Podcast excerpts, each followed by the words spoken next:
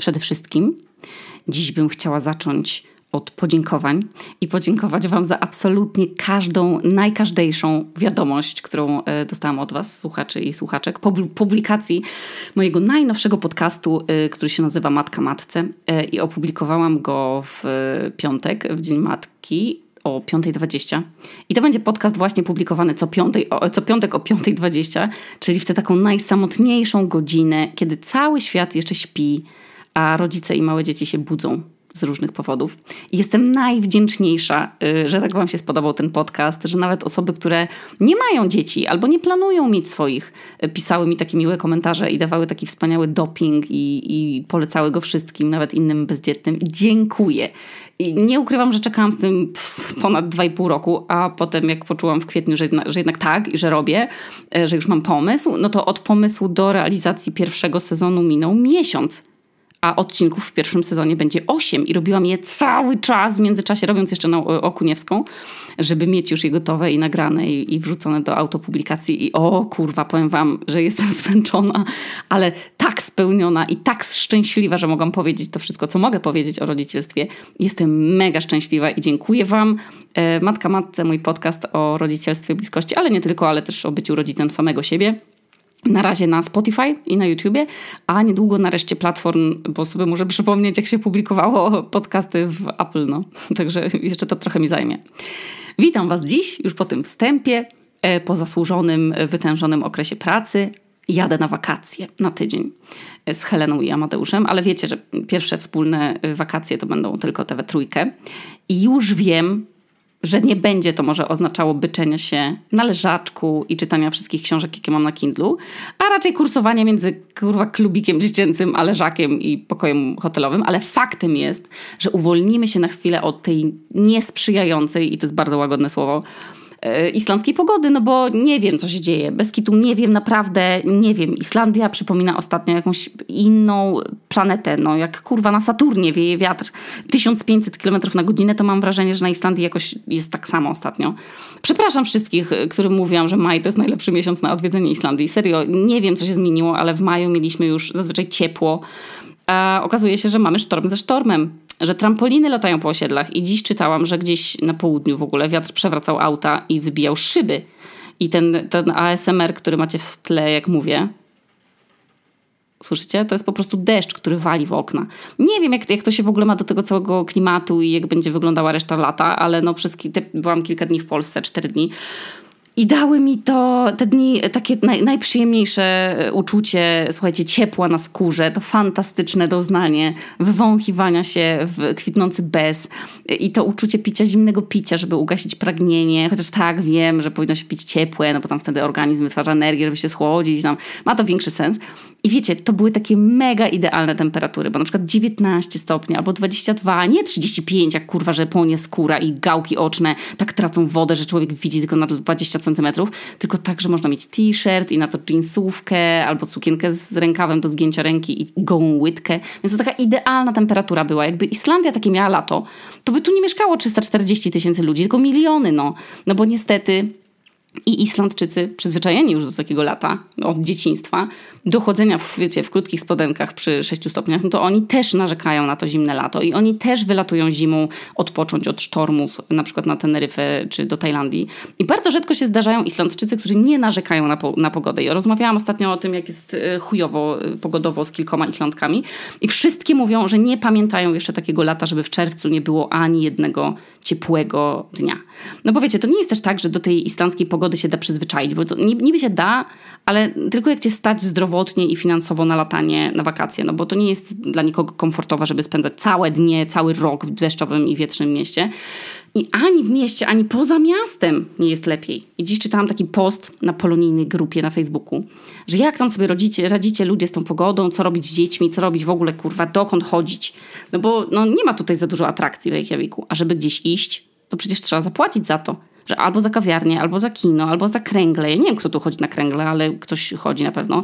Wiecie, za ściankę wspinaczkową, za siłownię, żeby cokolwiek robić w takie ulewy, no to trzeba codziennie za coś płacić dodatkowo. No i to frustruje. I za każdym razem, jak jestem w Polsce, no taki krótki urlop na kilka dni, taki wiecie, tam odpoczynek, odrobina pracy przy okazji, to jak sobie tak idę lekko ubrana tym nowym światem, albo idę z kimś na jakiś super obiad ze znajomym, albo, albo sobie wchodzę do drogerii i otwierają się przede mną te wrota tylu nowości kosmetycznych, to myślę sobie, Jezu, może faktycznie byśmy wrócili do Polski, jest taka ładna pogoda, tyle byśmy robili z Heleną, na jakieś świetne place zabaw, do Majolandii, czy tam do Majolandu, do Sensorysi, do Parku Saskiego, no gdziekolwiek, no. Tyle można, tyle czasu. A później sobie przypominam, dlaczego wylecieliśmy z Polski.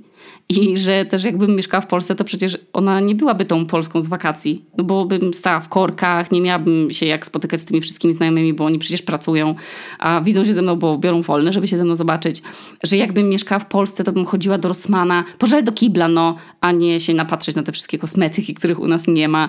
I już nie czułabym tej ekscytacji, no, że nie miałabym czasu się szlajać po kawiarenkach, bo bym przecież w tym parku z dzieckiem była albo w samochodzie wioząc je do, żłobka, do żłobka w jakimś korku wielkim. A dajcie spokój. Wszędzie dobrze, gdzie nas nie ma, no. Ale to każdy emigrant mieszkający w chłodniejszym kraju, z tego co wiem, też tak ma, że zawsze jest ta tęsknota za ciepłem, ale u mnie była też tęsknota za naturą. I teraz, jak widzicie, mam natury pod dostatkiem, ale tak naprawdę pod dostatkiem, bo to natura i jej kaprysy nas tutaj wkurwiają. To, to wiecie, no jak syn marnotrawny się po prostu chce wracać, co jest oczywiście bez sensu. Jest taka bajka chyba Tove Jansson. My jesteśmy z autorką Muminków bardzo teraz na, na bieżąco i ona przełożyła jakiś stary szwedzki tekst tradycyjny, chyba o, o, o skrzacie, który mieszkał z ludźmi w gospodarstwie. I ten skrzat w tej jej wersji zawsze się w nocy zakradał zimą do zwierząt i do ludzi i szeptał do każdego z nich w innym języku, yy, że widział nawet i gorsze zimy. I te zimy i tak przeminęły, nie? że stopnieją zaraz śniegi, że słońce będzie znowu wysoko i że to on obiecuje, że, że owce jeszcze raz wyjdą z zagród, a ludzie to jeszcze będą biegać po łąkach. No więc muszę zaufać temu skrzatowi, mimo tego, że jesteśmy na Islandii, a nie, na, a nie w Szwecji. No. I postarać się po prostu wychillować. I właśnie o odpoczynku będzie dzisiejszy odcinek. O tym, dlaczego tak trudno mi odpoczywać. I trzeba się ciągle kontrolować i sobie mówić: Ej, dobra, przecież miałam odpoczywać. Czemu ja jestem teraz w mailach? Albo ta presja odpoczynku, gdy macie na przykład tylko godzinę wolną w samotności i nagle musicie zadecydować, co akurat przyniesie wam teraz ukojenie tych nerwów. A co jeżeli podejmiecie na przykład złą decyzję? A co jeżeli spędzicie godzinę na czytaniu, ale po tym czytaniu będziecie czuć żal, że nie zrobiliście wtedy w te godziny, nie wiem, skrolowania jakiegoś? Odpoczynek to jest presja. To jest po prostu obowiązek, który sobie czasem trzeba wpisać w dobę i sobie go wyszarpać, kurwa. Bo jak się go nie wyszarpie sobie samemu, to nikt nie przyjdzie do nas i nasz szef nie popuka nas w ramię i nie zapyta, ej, a może chcesz pojechać na wakacje? Ja przejmę twoje obowiązki. To tak jak jadę na te cztery dni do Warszawy, to też nie jest nigdy tak, że Amadeusz z radością mówi, tak, kochanie, jedź odpocząć. To ci się tak należy, jesteś taką wspaniałą mamą. Jedź, spędzi czas, ja przejmę obowiązki nad dzieckiem. Oczywiście, że nie. To nie wiem, czy taki partner istnieje. Może są tacy, ale Amadeusz mówi, no jedź, przecież ci nie zabronię. I tylko tyle. Obowiązek trzeba sobie zazwyczaj, słuchajcie, wyszarpać, kurwa. Iść do, szer- do szefa, powiedzieć mu, to wtedy i wtedy nie ma mnie w pracy, no proszę, proszę o zgodę. I on albo daje, albo nie daje.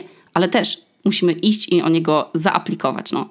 I są w ogóle różne rzeczy związane przecież z odpoczynkiem. To jest temat rzeka, no i wiadomo, że skoro odpoczynek jest, wiecie, potrzebą, no to skoro jest potrzeba, to można zajebać jakiś marketing, no. I tu się nagle pojawiają te wszystkie rzeczy, które można sprzedać, żeby sprzedać nam iluzję przyjemności i odpoczynku. I też najlepiej takiej iluzji, takiej, takiego odpoczynku, który jest darmowy, ale za którą jednak trzeba zapłacić, żeby ją podbić jeszcze mocniej, tę przyjemność idącą z tego, z tego odpoczynku.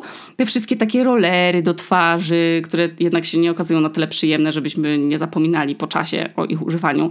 Te wszystkie te poduszki do medytacji, żeby pachniały i wyglądały te wszystkie masażery do skóry głowy, obciążniki, co się kładzie na gałki oczne z lawendą. To wszystko razem daje nam poczucie, że do odpoczynku potrzeba strasznie dużo rzeczy i że odpoczywać można tylko dopiero wtedy, jak zrobimy wszystko, co jest naszym obowiązkiem i odpoczynek to jest coś, na co po prostu trzeba zasłużyć. A przecież wtedy to już jest, to jest agonia, a nie odpoczynek jeżeli wymagamy od siebie, że, żeby się położyć na drzemkę albo iść na spacer, to musimy najpierw zrobić. I to zrobić wszystko, i pranie wywiesić, i obiad ugotować, i zakupy po, pojechać zrobić. I sama tak mam i później padam na twarz i to już nie jest odpoczynek, że brakuje mi 5% baterii, żeby sobie doładować do pełna, tylko wyładowanie tej wyeksploatowanej baterii takim telefonu, co ma się go 8 lat i on trzyma tylko na 3 godziny. I śmiałam się ostatnio z przyjaciółką, że jak wracałyśmy ze szkoły i siadałyśmy na kanapie, żeby sobie włączyć Cartoon Network, to już wtedy czułyśmy wyrzuty sumienia, to takie napięcie, że przecież zaraz wrócą rodzice i się będą pieklić że jest niepodkurzane, a odkurzanie jest najważniejsze przecież. I to ty byś podkurzała, a nie leżysz. Leżenie jest zabronione chyba jakoś, y, tak mi się wydaje, w domach. Leżenie jest zabronione, trzeba tylko odkurzać. Mamy chyba wszyscy w ogóle podobne wspomnienia z tym odkurzaniem i, i zmywaniem naczyń, że, że nie można po lekcjach leżeć i odpoczywać, tylko trzeba, słuchajcie, zapierdalać od razu. Tak jak wraca się z pracy. Nigdy nie widziałam, żeby moja mama albo mój tata wracali z pracy i po prostu chillowali, tylko od razu mieli rzeczy, które trzeba było zrobić, więc Mam wrażenie, że pokolenie naszych rodziców po prostu musiało tak funkcjonować, a my teraz to mm, te wyrzuty sumienia po prostu prze, przenieśliśmy od nich. No i może tylko dlatego tak mamy, yy, że tak patrzyliśmy na to. I, i, I, może trzeba sobie oduczyć się znajdować różne misje. I bardzo bym się chciała nauczyć się od, od tego odpoczywać od właśnie znajdowania sobie różnych misji, że na przykład mam dwie godziny wolnego i nie jadę wtedy na zakupy, tylko biorę Kindle i sobie czytam. Albo włączam audiobooka i leżę. Ale nie myślę, że o, dwie godziny wolne, to sobie coś popiszę, bo jak wróci Helena, to już nie będę miała czasu. No właśnie to nie o to chodzi w odpoczynku, żeby, żeby pracę w ten odpoczynek wpierdalać. No więc pierwsza rzecz, od której chciałabym już w życiu odpocząć, to jest nieustanne znajdywanie sobie zajęcia, byleby tylko nie pojawiła się w głowie jakaś nieproszona, natrętna myśl. Albo nie wiem, po prostu, żebyśmy odpoczywali. Bo wtedy już, już kicha, to już jest po dniu, wtedy to już będę o nim myśleć na maksa cały czas. No ale dobra, od czego chciałabym odpocząć? Słuchajcie, bardzo chciałabym odpocząć od polityki. O kurwa, ale bym chciała. Bo to jest tak, że nawet jak się jest na Instagramie i się chce poszukać sobie, nie wiem, jakiejś tam inspiracji, co zjeść na kolację, nie? To i tak ludzie wrzucają polityczne, polityczne rzeczy. O, jak ziewnałam, niezapowiedzianie ludzie wrzucają pomiędzy, pomiędzy przepisami, jak se scrollujecie, to patrzycie i tam są nagle jakieś polityczne posty, no. Ja też czasem wrzucam, jak są jakieś protesty albo ważne artykuły i dopóki nie jestem w Polsce w odwiedziny, to sobie mogę, wiecie, dawkować, unikać po prostu, nie czekać za bardzo serwisów y, jakichś mediowych, bo to nie chodzi o, jakąś, o jakieś podatkowe rzeczy, no o ile y, to nie są jakieś ważne zmiany, bo tam przecież też płacę podatki w Polsce, więc y, po prostu traktuję polską politykę trochę jak politykę niemiecką, nie? Że ona nie ma na mnie bezpośredniego wpływu, więc nie czuję się zobowiązana, żeby ją śledzić jakoś obsesyjnie i się nią frustrować, ale jednocześnie ona ma wpływ na moich bliskich, więc oni też mi dużo opowiadają te frustracje albo właśnie wrzucają coś do swojego internetu. No i o Jezu, no chciałabym więcej pozytywnych politycznych wiadomości. Czy jest w ogóle coś takiego? jak pozytywna polityka, czy, czy jakikolwiek kraj ma niepropagandowe media, i które serio obiektywnie dają wiadomości i te wiadomości są pozytywne, czy każdy kraj ma jakąś zesraną politykę? Weźcie, dajcie znać. Ja odziedziczyłam po tacie niestety polityczne pieniarstwo i bardzo żywo reaguję na różne newsy i informacje takie polityczne, ale, nie, ale ja, ja się potrafię tak zafiksować na tej złości. Że, że ja po prostu nie wiem, jak ludzie mogą na przykład wykonywać zawód dziennikarz polityczny i czytać jakieś wiadomości cały dzień i nie zionąć ogniem. To jest po prostu, to jest dla mnie szczyt profesjonalizmu i chyba bym tak nie potrafiła. A polityka to jest dla mnie, to jest jak kawa dla mnie, no, że po prostu za bardzo mnie pobudza, ale nie daje mi w ogóle tej energii, tylko wkurwienie i takie poddenerwowanie i dziwny lęk. I takie uczucie bezsilności, no bo ja nie mam na codzienną politykę żadnego wpływu, chociaż jakbym się dobrze postarała i przeczytała kilka poradników o manipulacji, to może słuchajcie, no nie wiemy tego. Więc y, to jest kolejna rzecz, której, od której bym chciała na maksa odpocząć, już nie tylko na wakacjach, ale po prostu w życiu. Następna, jaką sobie wypisałam, to jest w ogóle fantastyczne. Chciałabym odpocząć od wyrzutów sumienia, że zabijam swoje kwiaty. Przysięgam, nie wiem, nie wiem co się ze mną stało. Nie wiem. Stałam się zabójcą kwiatów. Zawsze miałam idealną rękę do nich. Świetnie mi szło. Miałam olbrzymią kalatę, olbrzymią monsterę. Nawet udało mi się z jednego listka rozwinąć monsterę variegata. To jest masakra jakaś. Ma teraz wszystkie moje kwiaty są jakieś zamiast zadbane i zielone, jak przystało na ten letni okres, tylko sumarne, jakieś powginane. Ja je zapominam podlewać. Później jak je podlewam, to je nawet przelewam no i, i gniją im te korzenie. Kiedyś naprawdę je mało podlewałam i wszystko było git. A teraz tylko na nie spojrzę i, i, od razu im odpada liść. Ja totalnie nie wiem, co ja robię nie tak. Nic nie działa. Ani przykładanie się do podlewania, ani olewanie ich i czekanie, czy przeżyją. Udało mi się tak, słuchajcie, utrzymywać yy, przy tym, przy życiu taką bardzo zbuntowaną i delikatną alokazję. Ale ostatnio też jej odpadł jeden liść i znów się odradza, odradza jak Feniks z popiołów z tego jednego liścia, który jej został, czyli znowu nie zdechła na ament, tylko znowu będę musiała ją podlewać, żeby, żeby znowu ją do tych dwóch liści doprowadzić i ona znowu później zdechnie. Serio, no, nikt o tym nie mówi, a kwiaty i te wszystkie rzeczy do nich tyle kosztują. Jezu, trzeba w kółko te większe donice kupować, a przecież sklepy kwiatowe też mają ograniczenia. Nasze, y, tam nie wiem, no 300 na wielką donicę, jak dla drzewa, to jest trochę już przesada, nie? Kwiaty są spoko, jak są malutkie, jakieś tam szczepki. Później przychodzi wiosna i nagle trzeba każdy krzak przesadzić poświęcić na to w ogóle pół dnia, jechać do tego kwiatowego, wymierzać te doniczki i osłonki, jak już znajdziemy w ogóle ładną osłonkę, to nie pasuje do kształtu kurwa tej doniczki, bo ta doniczka się jest kwadratowa na przykład, a i w ogóle nie pasuje, nie da się znaleźć do niej osłonki ceramicznej. A jak już znajdziemy ładną osłonkę, to nie pasuje kurwa ta, ta ten plastik. O co tu chodzi? Czemu to nie może być jak z, z rozmiarami butów? Że, ale to też no, tak nie jest, że wszystkie marki się nie mogą po prostu umówić i, i ustalić jednej rozmiarówki, a nie, że każdy ma swoją. Czemu, czemu to nie jest jak z zasadami ruchu drogowego, że w zasadzie są, wiecie, bardzo tam, takie same wszędzie. No więc idziecie sobie do tego kwiatowego, a tam zostawiacie pół pensji. No więc ja się zbuntowałam i mamy koniec maja, a moje kwiaty nadal są nieprzesadzone. Może to dlatego? Tak z tymi liśćmi pajacują? Ja nie wiem, ale chyba oddam po prostu kilka sztuk sąsiadowi z góry, który bardzo lubi kwiaty i się wymienialiśmy szczepkami zawsze. No bo serio, odkąd mam dziecko, to już mi jest niepotrzebne te dodatkowe obowiązki związane z kwiatkami. To nie znaczy, że ja nie lubię kwiatów, ale chyba po prostu muszę od nich odpocząć. No. Po tej fazie kwiaciary chyba przechodzę w stan uśpienia i, i przeżyją ze mną naj, najwytrwalsi. No.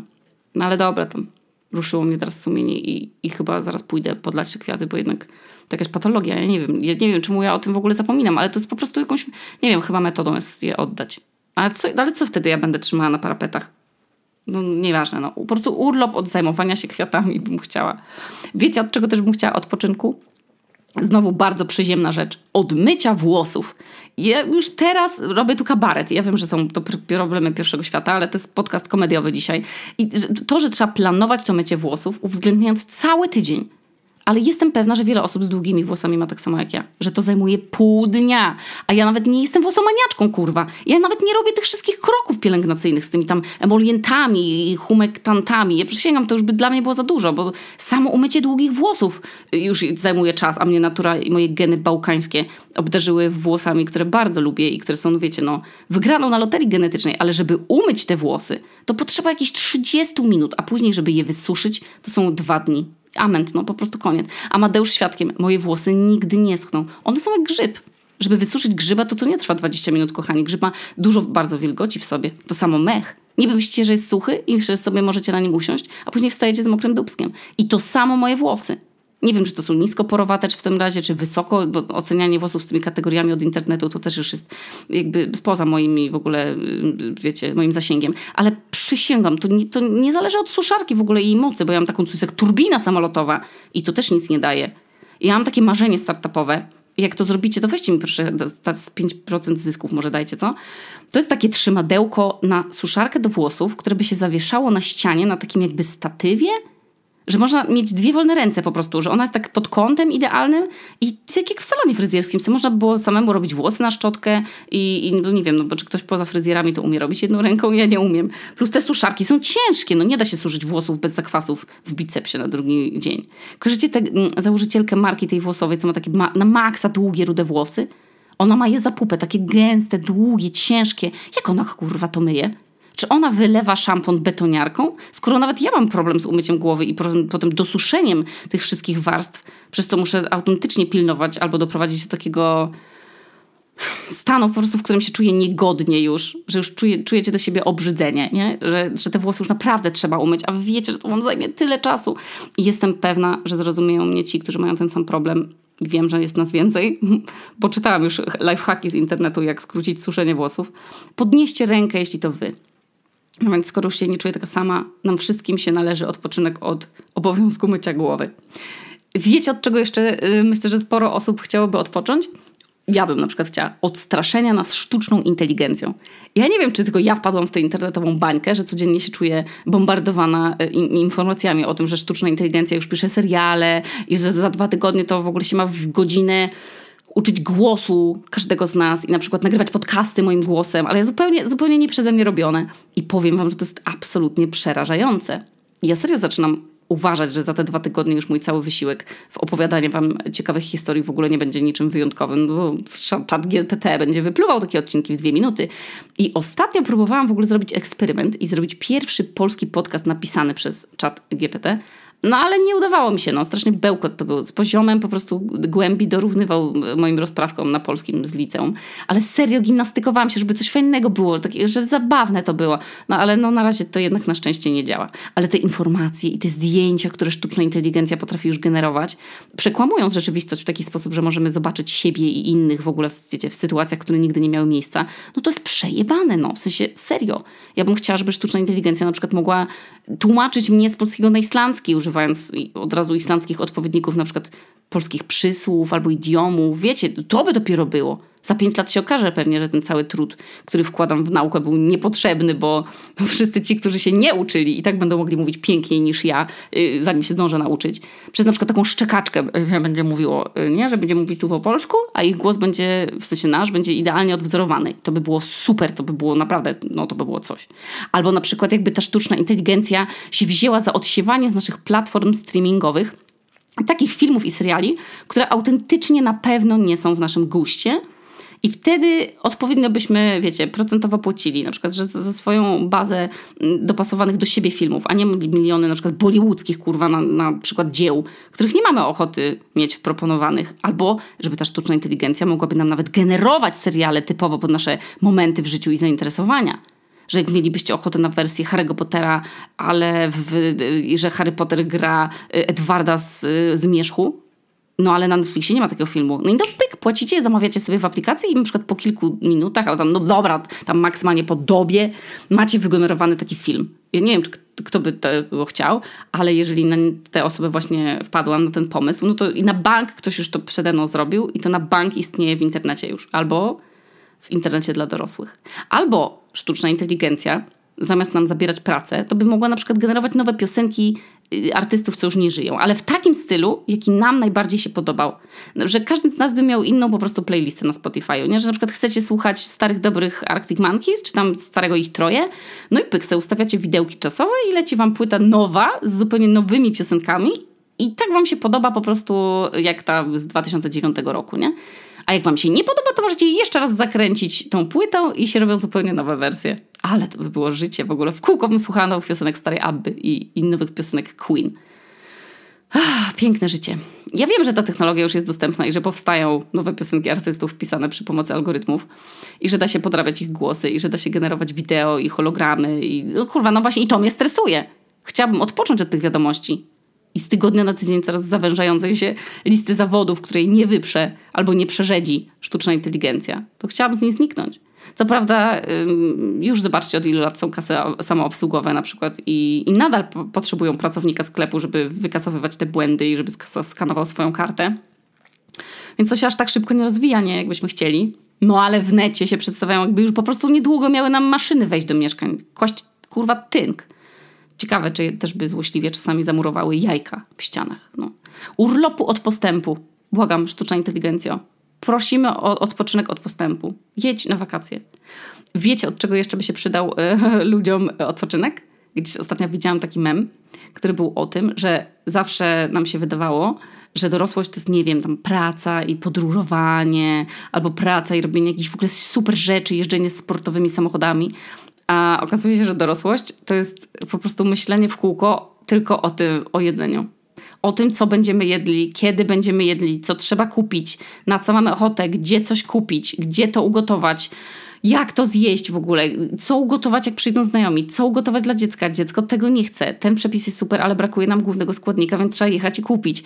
Jak się jedzie na wakacje, to to samo. Trzeba się zastanawiać, czy lepiej brać śniadanie hotelowe, czy samemu sobie robić. No i właśnie odpoczynek od gotowania. Ja nie wiem, jak moja mama mogła codziennie, absolutnie codziennie robić inne jedzenie. I wiecie, ja nie robię takich obiadów jak jakieś na przykład zrazy, bo już chuj, że to, to się zrobi ze świni, ale wy wiecie, jak się robi zrazy? To trwa jakieś dwie doby chyba, ja nie wiem, brzmi to o wiele bardziej skomplikowanie niż jakiś makaron, który się szybko robi, czy tam jakaś ryba pieczona z warzywami, czy ciecierzyca w sosie. Te wszystkie przepisy, jakie gotowała moja mama, to zawsze było jakieś takie, wiecie, wykwintne, jakieś takie, nie wiem, tam mięso, rolada ze śliwką, albo nie wiem, jakieś mięso trzeba było młotkiem bić i później panierować, albo jeszcze zrolować z ogórkiem w środku, albo na przykład devolaje. Kumacie, że mielibyście teraz czas, żeby zrobić na obiad devolaje? Jak moja mama to robiła?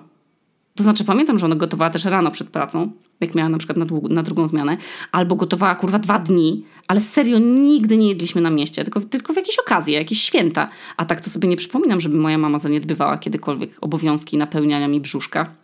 Ja nawet na to nie zwracam uwagi, ale nie, nie zwracam uwagi nawet na to, że jak się jest dorosłym, to, to, to zwłaszcza jeszcze jak się jest rodzicem, no bo dobra, no zdarza mi się zjeść yy, na obiad pączka, nie? Albo kanapkę z serem z mikrofalówki.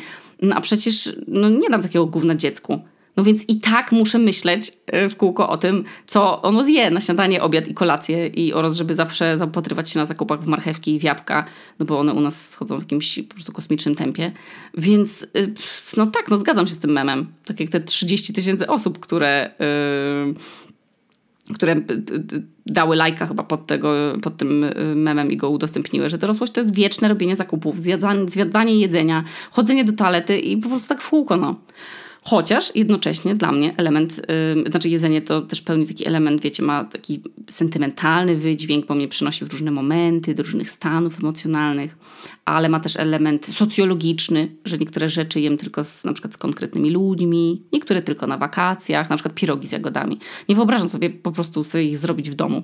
One muszą być zjedzone gdzieś w lipcu w Polsce, w jakiejś tawernie, nie? Albo tak samo jak jagodzianki Niby mogłabym je sobie upiec sama, ale to w ogóle nie o to chodzi. To chodzi o to, żeby je kupić w piekarni, jak tylko się pojawią i zjeść je jeszcze pod sklepem z takiej papierowej torebki, żeby lukier wpadał do środka i żeby się tak fajnie kruszył. I żeby w środku w tej, w tej piekarni latały kurwa osy. To jest, to jest ten experience. I jak spytałam Anety, od czego chciałaby odpocząć, powiedziała, że od wiecznego robienia sobie jedzenia i myślenia o tym, co ma ugotować. I co jest jednocześnie, oczywiście wszyscy wiemy, że jest olbrzymim przywilejem, ale jednocześnie możemy wszyscy ponarzekać, że faktem jest, że robimy w kółko te same przepisy. I że jeżeli jeszcze raz zjem sałatkę z halloumi, to, to ja, ja nie wiem nawet. Staram się jednak nie kończyć tego zdania, no bo ja wiem, że to jest naprawdę ogromne szczęście, że się ma jedzenie. I można wybierać spośród przepisów, jedząc po prostu to, na co się ma ochotę. Przypominam, że kiedyś na studiach jadłam przez miesiąc tylko ryż z jajkiem i kary i marchewką bo postanowiłam sobie kupić jakieś buty Asicsy drogie i, i pokutowałam później, bo zostało mi, nie wiem, tam do życia, wiecie, 80 zł na 3 tygodnie i, i udało mi się za to przeżyć, no ale to nie było takie, takie to było przeżycie, a nie życie. Ale czy chciałabym mieć jak Kanye West, e, a zakładam, że on tak ma, że ma w domu szefa kuchni i on tam ma normalnie cały swój parter do życia i sobie mieszka w willi z basenami, a jego pracą jest robienie jakiegoś świetnego jedzenia, kiedy tam się Kaniemu zachce? Czy chciałabym mieć po prostu catering podstawiane pod nos? No oczywiście, błagam, no niech to właśnie, to niech właśnie zrobi ta sztuczna inteligencja. Niech to będzie ta praca, która zacznie być wykonywana za nas. To, to po prostu sama niech robi zakupy, niech czyta w myślach, na co mamy ochotę, a później niech gotuje. Więc daję tej technologii 30 lat, bo za 30 lat to już sama sobie ją stworzę, albo, albo się po prostu pogodzę z tym gotowaniem. No dobra, a co powiecie na ten słynny odpoczynek od social mediów? Ja taki miałam, kilka razy sobie robiłam takie przerwy. I powiem wam, że jedyną rzeczą, jaka mnie tak naprawdę zaskoczyła, to, to było to, że to było pierwsze zajebiście proste. I tylko pierwsze dwa dni są takie, że tak człowiek walczy trochę z odruchami, a kolejne dni to już po prostu ten czas zamiast na Instagramie to się przypierdala w zupełnie inny sposób. Ale ja głównie używam Instagrama do rozmawiania z ludźmi. Jego traktuję jak komunikator. No. Bardzo rzadko instynktownie sięgam po telefon, żeby na przykład kogoś podejrzeć i sprawdzić, co dziś robił, jakie wrzucił storki, nie? Ale lubię na przykład memy i to mnie relaksuje. Ale to, co sobie uświadomiłam po którymś takim detoksie, jak to się mówi, to po tych kilku dniach faktycznie o wielu ludziach z internetu zapomniałam że, że to nie było dla mnie aż takie ważne, żeby z nimi utrzymywać kontakt. Albo nawet nie utrzymuję z nimi kontaktu, ale żeby ich obserwować, nie? Nie byłam ciekawa, co słychać u nich na Insta Stories. I na bank wy byście też tak mieli, że jakby usunąć 90% kont z Instagrama, to faktycznie by zostały tylko te, które się ogląda, na przykład pięć i są dla nas faktycznie ważne, bo jesteśmy ciekawi, jak tam, nie wiem, naszej znajomej idzie na emigracji w Australii albo co ktoś poleca robić w Nowym Jorku, a my akurat planujemy podróż tam. Jest serio tyle kont na Instagramie, o których nawet nie pamiętam, że je obserwuję. I nawet chcę, i później na przykład jak chciałam sobie sprawdzić ich feed, to, to, już, to, to już nie pamiętałam, czyli to znaczy, że to nie były dla mnie ważne rzeczy. No i że używam telefonu, jak się nudzę, że po prostu muszę sobie czymś zajmować ręce, ale to może być cokolwiek. To może być gumka recepturka albo długopis, który będę tak wciskać długo i wyciskać, aż mi zczarnieje palec. A, jeszcze co do palca i technologii, to sprawdźcie sobie, czy od trzymania smartfona nie zrobiło Wam się takie zwyrodnienie na palcu. W sensie taki jakby nagniotek albo takie dziwne ułożenie, wygięcie palca, kości palca. Ja mam już normalnie wygiętą kość małym e, palcu w prawej ręce. Tak jakby sobie ten telefon opieram na tym wygiętym małym palcu i ja już mam tam przy kości, przy kości normalnie takie kurwa skrupienie. Ostatnio sobie zdałam z tego sprawę i nie byłam jakoś tak zadowolona bardzo, ale też nie byłam zaskoczona. Ten mm, prawy mały palec to po prostu mi tak, no nie wiem, no to odstaje trochę. No. Nie, nie umiem go tak naturalnie złączyć z serdecznym jak w lewej ręce, tylko muszę w to włożyć trochę wysiłku. Także no, to jest może znak naszych czasów. Tak jak to, że narzekamy, że trzeba gotować jedzenie i myć włosy. Czy jest coś, od czego wy byście chcieli odpocząć? Ale i zamienić na przykład czas poświęcony na to, na coś bardzo przyjemnego? A z takich, wiecie, innych rzeczy, od pracy, czy na przykład czy tam odpocząć od ludzi, czy od hałasu, e, dajcie znać może w komentarzach na YouTubie.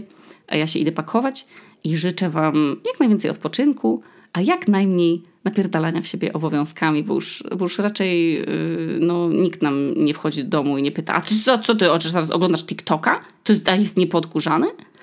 Także do usłyszenia, yy, miłego urlopu, yy, jeżeli planujecie jakiś. Mm, no i do usłyszenia w piątek o 5.20 dla tych, którzy będą słuchać podcastu Matka Matce. Do usłyszenia, tu Okuniewska z nadpiwniczki w Reykjaviku, a to był odcinek o odpoczynku.